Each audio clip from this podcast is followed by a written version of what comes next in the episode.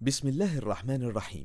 يرجى المساعدة على دعم هذه القناة مجانا وتثبيت المتصفح بريف، متصفح مجاني آمن مدمج بحجب الإعلانات وشبكة خفية تور وتورنت. جزاكم الله خيرا. بسم الله الرحمن الرحيم، والصلاة والسلام على رسوله الأمين محمد صلى الله عليه وسلم. إخواني مهندسي الحماية الرقمية في العالم العربي، السلام عليكم ورحمة الله وبركاته. أرحب فيكم أنا أخوكم حسن صالح، مرشد من الشبكات الرقمية، في الفيديو الثلاثون والخاص بمنهج السيكيوريتي بلس. شاهد، تعلم واستمتع. في الفيديو السابق تكلمنا عن عملية يعني مسح البيئة اللي بتشمل أربع نقاط، اللي هي الشبكات أو التغطية اللاسلكية، وعندي المكان الفيزيائي، ومتبقي لدينا الشيلدينج أو التدريع وإخماد الحرائق. التدريع التدريع وهو يشير إلى عملية منع الانبعاثات الإلكترونية من أنظمة الكمبيوتر من أن يتم استخدامها لجمع لجمع المعلومات التجسسية. وإذا تم منع الانبعاثات، المشكلة الخارجية إذا تم منعها، فسوف يؤدي ذلك إلى تعطيل القدرة على معالجة المعلومات، بحيث لو كان لدينا مثلا خوادم يعني سيرفرات تعمل في غرفة وتولد انبعاثات إلكترونية، عندها سوف نقوم بعمل تدريع مثل قفص أسلاك موصلة كهربائيا، تقوم طبعا بتقوم عندها عندما تست... عندما تصل إليها آه هذه الانبعاثات، تقوم ب آه يعني تقوم بالقضاء عليها، بحيث يصبح لدينا عدد قليل جدا من الإشارات الكهرومغناطيسية تدخل أو تخرج من الغرفة، وبالتالي تقليل القدرة على التنصت على محادثات هذه السيرفرات. وللتأكد من عمل القفص يتم اختبار وقياس الترددات الراديوية المنبعثة من الغرفة باستخدام أجهزة قياس خاصة. في هذا الجزء سوف نتكلم عن التداخل الكهرومغناطيسي وتداخل الترددات الراديوية.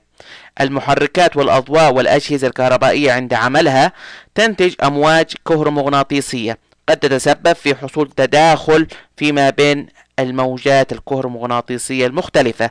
هذا التداخل من الممكن إن لم يكن متوافق أن يتسبب في فشل عمل القطع الكهربائية. كذلك كيابل الكهرباء وكيابل نقل البيانات بت بت بتولد أثناء النقل مجالات كهرومغناطيسية، ولكي نتجنب التداخل يجب أن نقوم بعملية عزل للكيابل من خلال تغليف معدني كامل للكيبل لمنع التداخلات الكهرومغناطيسية. كذلك يجب إبعاد كيابل نقل البيانات عن المحركات. فلدينا هنا مثلا في المثال عندي هنا في الصورة لدينا محرك يعمل بجوار كيبل للبيانات، مما طبعا راح ينتج انه لما يعمل هذا هذا المحرك راح يولد مجال كهرومغناطيسي. هذا المجال راح يتداخل مع المجال الكهرومغناطيسي الخاص بالكيبل، وبالتالي زي ما احنا واضح امامنا هنا عندي البيانات الداتا سينجل او اشارات البيانات تحولت من هذا الشكل السليم الى هذا الشكل اللي طبعا زي ما هو ظاهر امامنا بيحتوي على ضعف وخلل، وقد يؤدي الى انها تصبح غير صالحة للاستعمال. تدخل موجات الراديو وهو مثله مثل طبعا عندي هنا هذا كان التداخل الكهرومغناطيسي اللي هو الاي ام اي. عندي تداخل الراديوي او موجات الراديو، وينتج مع الأجهزة اللاسلكية الغير متوافقة لتعمل معا، مما يؤدي إلى تشويش وضياع الإشارات التي يتم نقلها في الموجات الراديوية. زي ما احنا شايفين عندي هنا عدد من الأجهزة اللاسلكية. عندي اللابتوب اللي بيعمل به أو يتصل بالوايرلس من خلال الأكسس بوينت أو نقطة الوصول.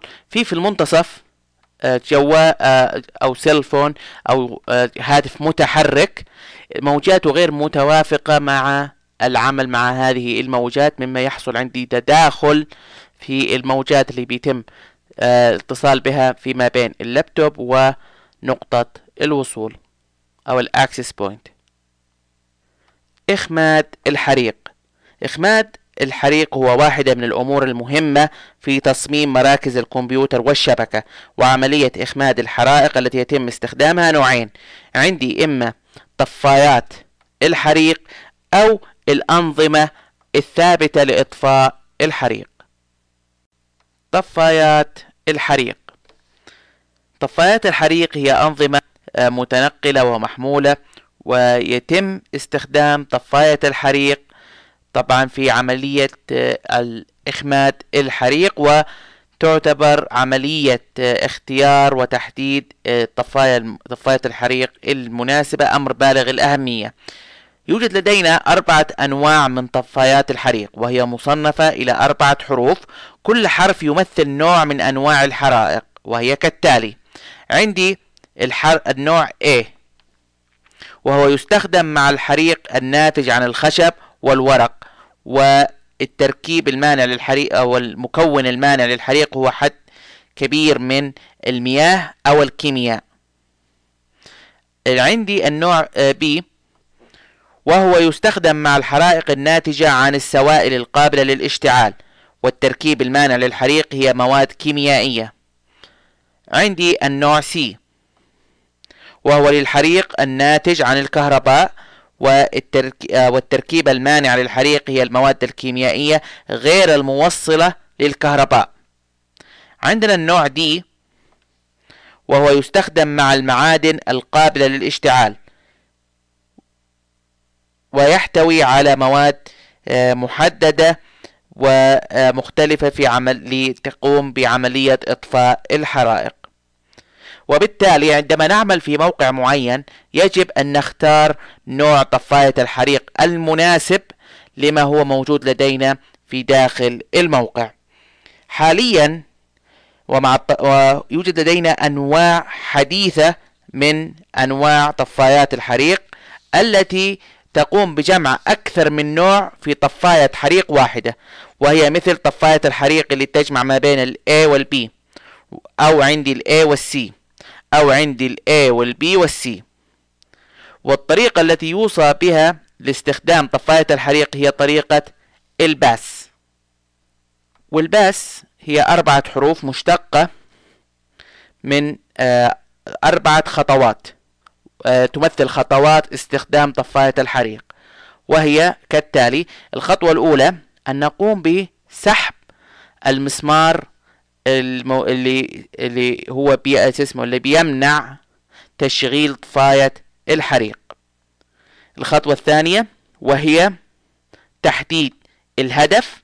الخطوة الثالثة اللي هي الضغط على طفاية الحريق. الخطوة الرابعة وهي تغطية الحريق.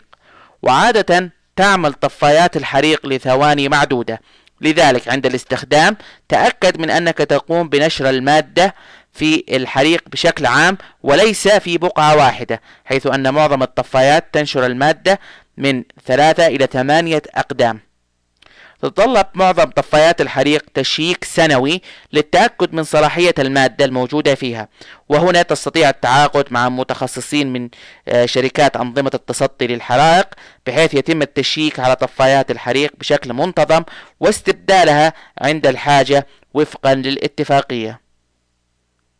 أنظمة إخماد الحرائق الثابتة، وهي غالبا جزء من نظام المبنى، ويتم ربطها مع أجهزة الكشف عن الحرائق المعلقة في السقف، والتي تقوم باكتشاف الحريق إما بسبب التغيير السريع في درجة الحرارة أو بسبب الدخان المفرط الذي تشعر به حساسات ال ال الأجهزة الخاصة باكتشاف الحرائق. نظام إيقاف الحريق هو إما يعتمد على رشاشات المياه أو على الغاز في التسطي للحريق. أنظمة المياه تعمل مع خزان مياه متصل بفتحات موجودة في أجهزة الكشف عن الحريق، وهذا النظام هو الأكثر استخداما مع المباني الحديثة كونها الأقل تكلفة والأكثر موثوقية، وتتطلب أعمال صيانة قليلة. والمشكلة الوحيدة في هذا النظام هو أن المياه عند انطلاقها سوف تتسبب في ضرر كبير للأجهزة الكهربائية مثل أجهزة الكمبيوتر. ولتجنب هذه المشكلة يمكن ربط نظام الحريق بنظام يقوم بإيقاف أجهزة الكمبيوتر عن العمل قبل انطلاق المياه. أما نظام إخماد الحرائق الجديد أو النوع آخر عندي، أو النوع الثاني من أنواع أنظمة إخماد الحرائق الثابتة، فهو قائم في الأساس بالاعتماد على الغاز، فهو يتم فيه استخدام ثاني أكسيد الكربون، وبعد ذلك يتم استخدام غاز الهالون. ولكن حاليا لم يعد يتم استخدام غاز الهالون لأنه يضر بطبقة الأوزون، وتم استبداله ببدائل مقبولة نسبيا. مبدأ الغاز هو أن يقوم هذا الغاز بطرد الأكسجين من الغرفة، مما يزيل هذا العنصر الضروري للحريق، لأن الأكسجين هو عنصر من العناصر اللي بتكون الحرائق، وعند عدم توفره فالحرائق راح راح يتم إخمادها. وهنا تحذير مهم، وهو أنه عند نشوب حريق فيجب أن تغادر الغرفة فورا، لأن نظام الغاز سوف يقوم بطرد الأكسجين، مما قد يؤدي إلى حصول اختناق في داخل الغرفة. أنظمة الغاز هي مكلفة، وعادة يتم تنفيذها فقط في غرف السيرفرات وكبائن الاتصالات، حيث أن الماء سوف تتسبب في أضرار لهذه الأجهزة. ملاحظة: مصدر القلق الكبير مع الحرائق الكهربائية هو أنه من الممكن أن تتكرر بسرعة إذا كان لم يتم إزالة الفولتية، وبالتالي تأكد من قطع الفولتية عن الأجهزة والمبنى بأكمله عند حدوث الحريق، بحيث لا تقوم بإخماد الحريق، وبسبب وجود الفولتية ووجود الكهرباء يتكرر نشوب الحريق مجددا. فهم تخطيط استمرارية الأعمال. تخطيط استمرارية الأعمال، والذي يعرف اختصارا بالبي سي بي، وهي عملية مواجهة وعملية مواجهة الخسائر الناتجة عن مثلا انقطاع التيار الكهربائي أو فشل العمليات في الشبكة وغيرها من الأمور التي قد تحدث في داخل الشبكة كمشاكل، يجب أن يكون لدينا خطة للتصدي لها والبديل الذي راح يعمل مكانها، بحيث لا يؤدي وجود المشكلة إلى توقف العمل الخاص بالشركة، بحيث نضمن درجة الاستمرارية إلى أقصى حد ممكن، وذلك حسب أهمية استمرارية العمل للشركة. وذلك لأن بعض أنواع الأعمال تتطلب أن العمليات أو الأنظمة التي يحصل فيها انقطاع يجب أن تعود للعمل على الفور، بحيث أن أعمال الشركة أو الجهة لا تعمل بدونها.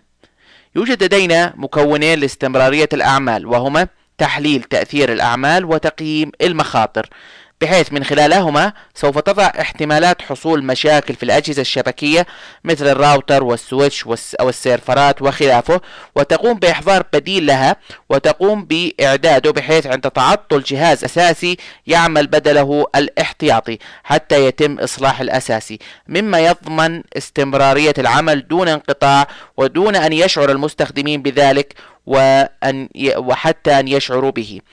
فيفترض أن يكون لدقائق معدودة. طبعا درجة أهمية العمل بتحدد الفترة الزمنية للانقطاع، زي ما ذكرنا كل ما كان العمل يعني معتمد بشكل كبير على مثلا عمل الشبكة، كل ما زاد أنه يعني لابد أن احنا نقلل مدة الزمنية للانقطاع.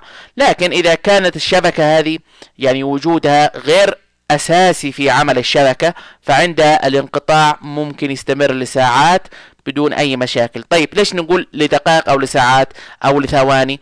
لأنه أنت كل ما راح تقلل المدة راح طبعا تحضر أجهزة، راح تحضر مولدات، إلى راح تحضر آه كل هذه راح تكلف تكاليف.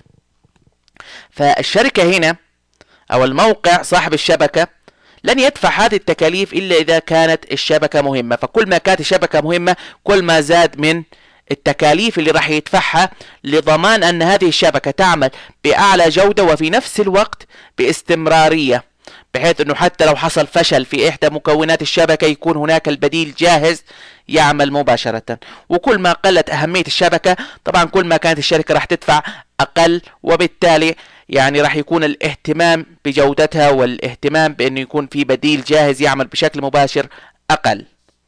فهم تحليل تأثير الأعمال، وهي عملية تقسيم النظم لتحديد مدى تأثير توقف كل نظام على عمل الشركة، وتحديد التهديدات الخارجية التي من الممكن أن يتعرض لها أو نقاط الضعف الموجودة فيها. وهذه العملية تشمل المكونات التالية: عندي عملية تحديد الوظائف الحرجة حيث يجب تحديد ما هي الوظائف اللازمة لمواصلة عمل الشركة، ويجب أن نكون متيقظين في عملية التحديد، وذلك لأنه قد يكون هناك تطبيق صغير يتم تجاهله يؤدي إلى توقف وتعطل العمل.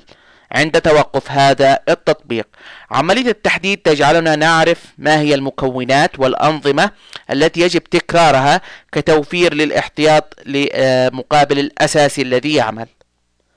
عندي تحديد أولويات وظائف الأعمال الهامة، وهي عملية تحديد أولوية العمليات من ناحية الأساسية ومن ثم الأقل في الأهمية والغير ضرورية، لأنه أحيانا قد تكون عملية التشغيل الكامل صعبة لأنه أحيانا قد تكون عملية التشغيل الكامل صعبة إن أنا أشغل كامل الشبكة قد تكون صعبة أو غير ممكنة أو مكلفة طبعا لبعض الوقت. فعملية تحديد الأولوية تجعلك تركز على العملية الضرورية والأكثر أهمية، وهي اللي تهتم فيها بأنه يتم إعادة تشغيلها مباشرة بعد انقطاعها.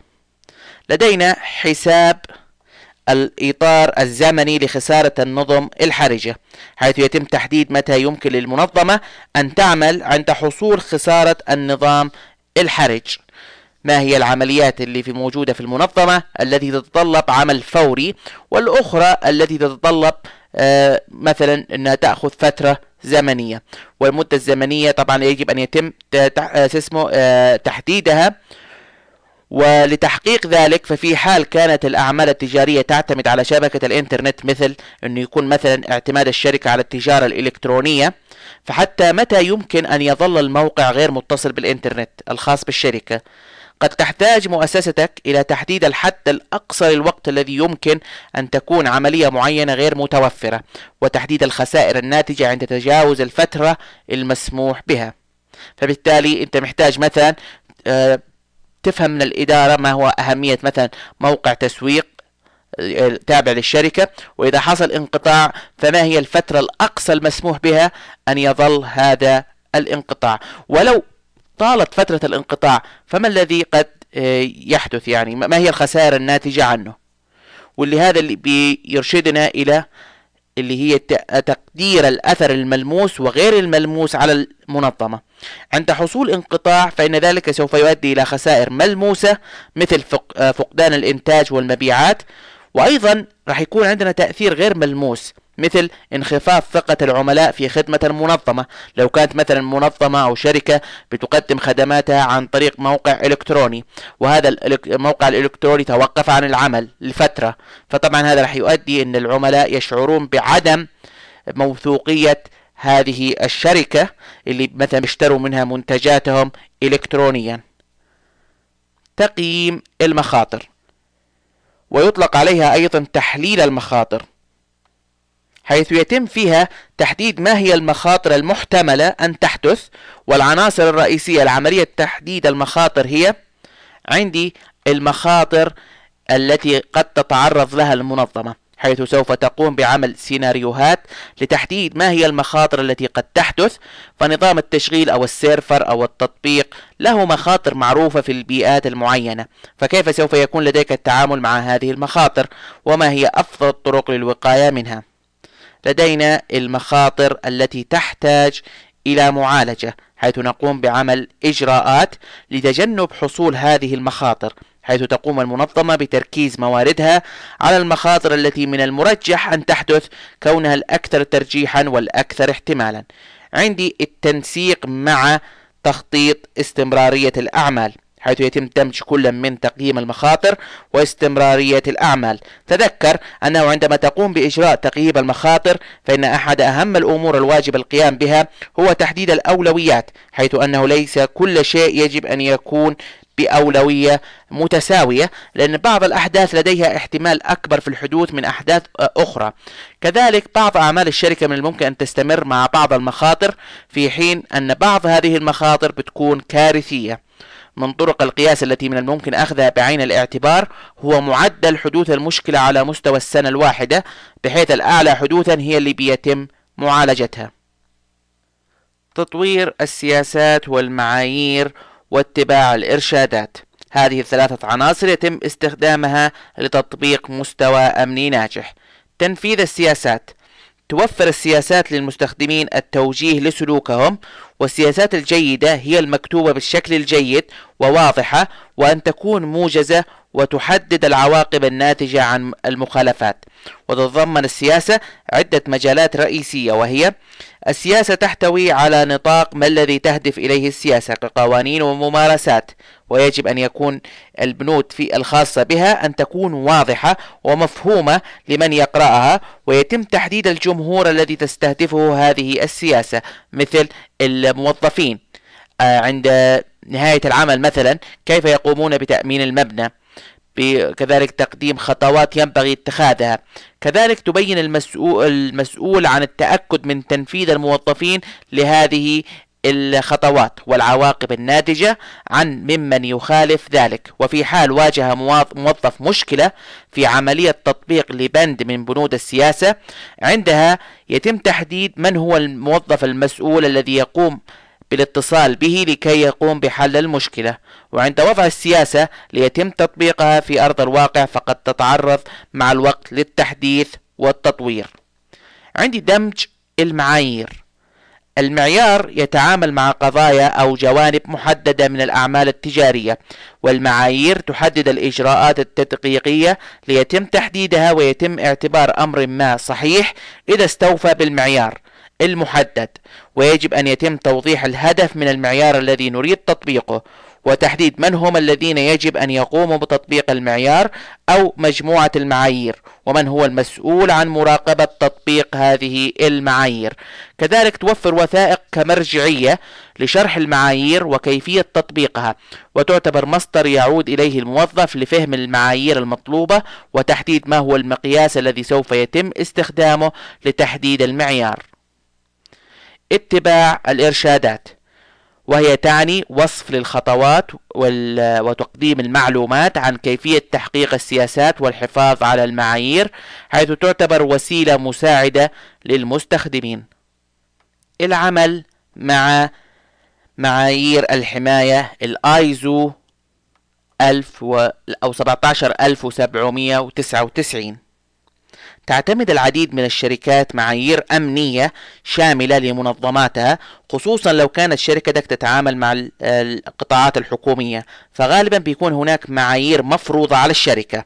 وكذلك في حال كانت تتعامل مع جهات خارجية أيضا بيكون هناك معايير مفروضة على هذه الشركة، وفي حال حدوث انتهاكات بهذه المعايير عندها بيكون هناك عقوبات للشركة بسبب ذلك. ومع الوقت بيتزايد تطبيق الشركات والمنظمات لمعايير أمنية في جميع أنحاء العالم، وواحدة من أشهر هذه المعايير الأمنية هو المعيار الآيزو سبعة عشر ألف وسبعمئة وتسعة وتسعين، والمعيار العالمي، وهو المعيار العالمي الخاص بإدارة أمن المعلومات، حيث يتم من خلالها تحديد الخطوات الرئيسية اللازمة لتأمين بيئة تكنولوجيا المعلومات، وتركز على إحدى عشرة منطقة، وهي كالتالي.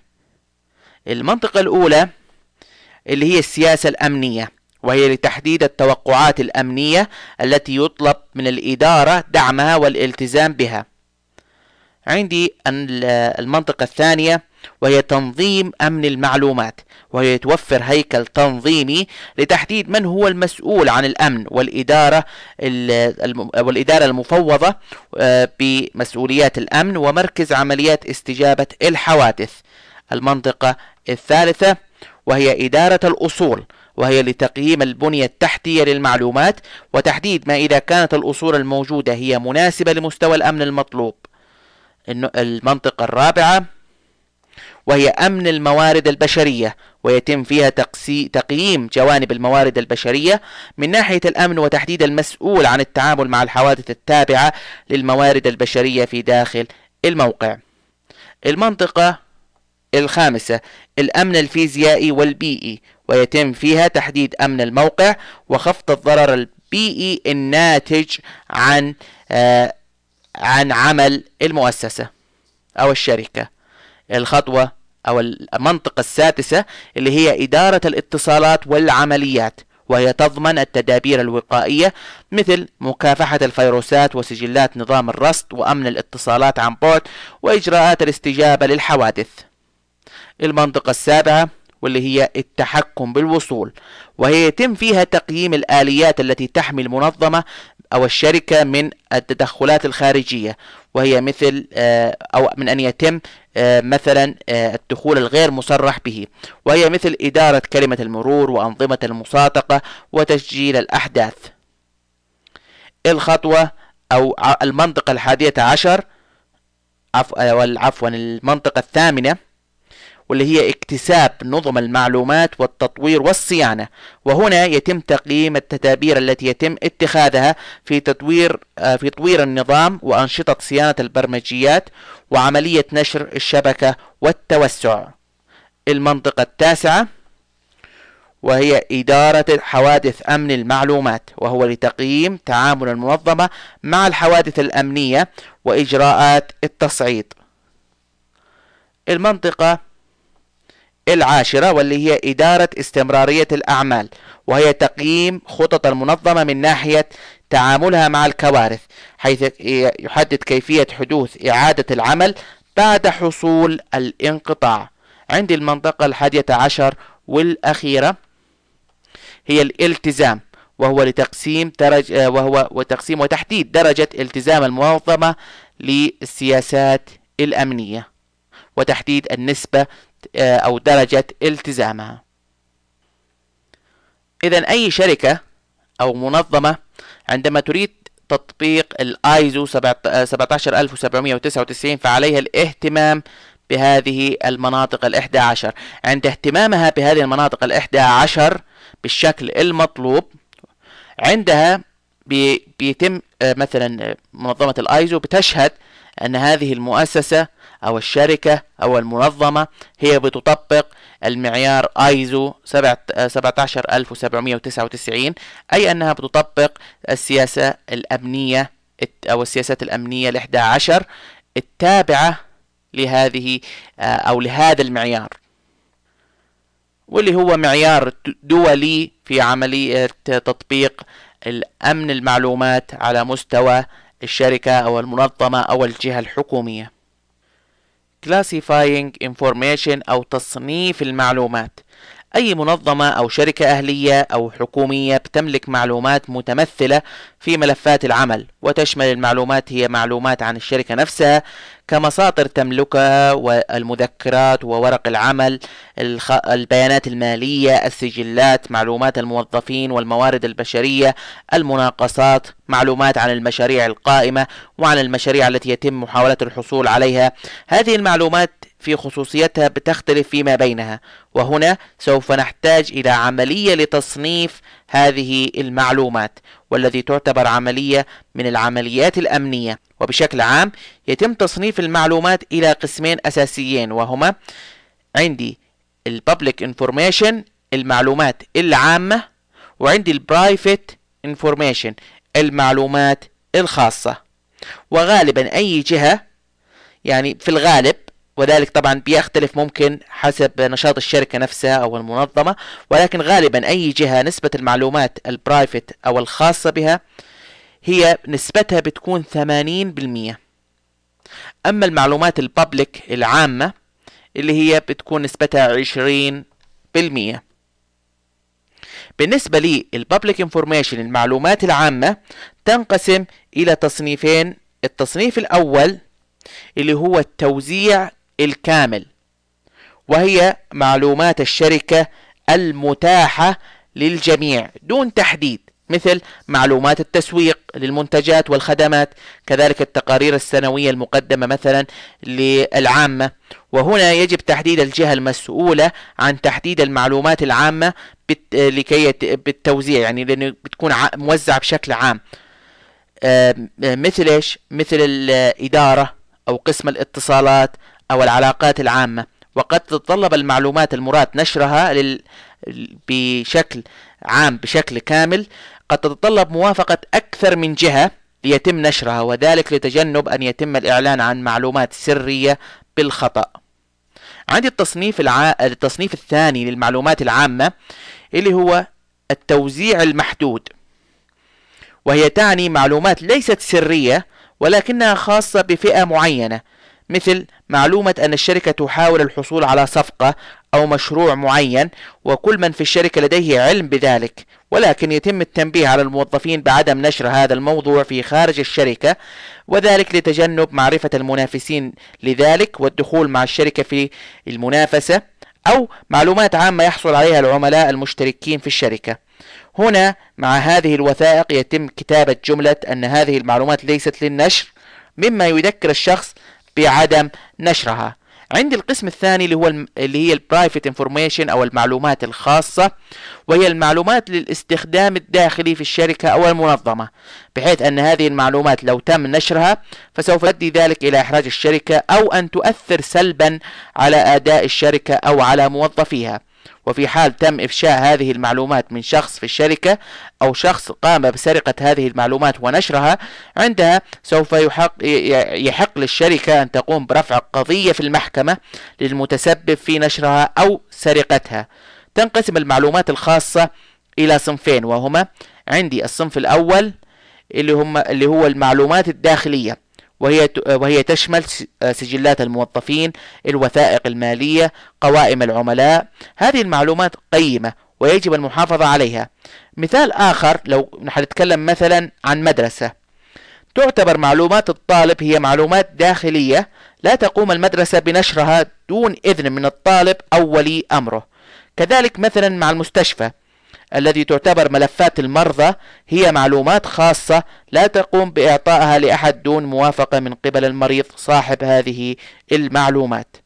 عندي الصنف الثاني من المعلومات اللي هي المعلومات المقيدة، وهي المعلومات التي إذا تم نشرها والكشف عنها فسوف يؤدي ذلك إلى إلحاق الضرر البالغ بالشركة، وهي مثل الأسرار التجارية، خطط التسويق، معلومات التصنيع، والمعلومات الاستراتيجية. وهذه المعلومات يجب أن لا يتم الكشف عنها وأن لا يتم إعطاء لأحد أو جهة إلا بموافقة من الإدارة العليا. من المهم جدا في عملية أمن المعلومات أن تحدد أنواع المعلومات الموجودة لديك والملفات الموجودة مثلا في شركة، وتحدد تصنيفها، وبناء على التصنيف تحدد ما هي الإجراءات الأمنية التابعة له لها كل تصنيف من تصنيف المعلومات. آه يعني عندي مثلا آه الببليك انفورميشن من النوع اللي بيوزع بالكامل، هذا لا يوجد فيه أي نوع من أنواع الحماية، لأنه بيتم نشره على الإنترنت كمعلومات عن الشركة مثلا أو منظمة أو جهة حكومية، بيتم توزيعه على الإنترنت للجميع، فهنا ما راح نطبق أي مستوى أي نوع من مستوى الحماية هنا. أما في المعلومات العامة اللي هي بتكون بيتم توزيعها بشكل محدود، هنا بننبه يعني بنكتب جمل على الملف على المعلومات أنه يرجى عدم نشر هذه المعلومات كتذكير، هذا كإجراء حماية. عندي هنا لا المعلومات الداخلية، هنا بيتم التأكيد أكثر على عدم إخراج هذه المعلومات وأن تكون محصورة مثلا قدر الإمكان بين فئة معينة. هنا بالنسبة للبرايفت انفورميشن من النوع المقيد واللي هي بتكون يعني لا عشان تحصل عليها لابد أن يتم إدخال يوزر نيم مثلا وباسورد، ويتم التحقق من شخصيتك، بحيث أنه يعتبر أقل يعني ناس في شركة أو منظمة هم اللي يستطيعوا الوصول إلى هذه المعلومات، مع العلم أن إفشاءها أو سرقتها ونشرها بوقتها لابد أن تقوم بأخذ الإجراءات القضائية لمحاسبة من قام بإفشائها أو سرقتها. فبالتالي عندي المعلومات المقيدة ضمن المعلومات الخاصة هي من أكثر أنواع المعلومات اللي راح تطبق عليها سياسات أمنية صارمة لحمايتها. إلى هنا نكون وصلنا إلى نهاية هذا الفيديو، واللي أتمنى من الله سبحانه وتعالى أن يكون قد نال على إعجابكم واستحسانكم. كان معكم حسن مرشد من الشبكات الرقمية، والسلام عليكم ورحمة الله وبركاته. بسم الله الرحمن الرحيم. يرجى المساعدة على دعم هذه القناة مجانا وتثبيت المتصفح بريف، متصفح مجاني آمن مدمج بحجب الإعلانات وشبكة خفية تور وتورنت. جزاكم الله خيرا.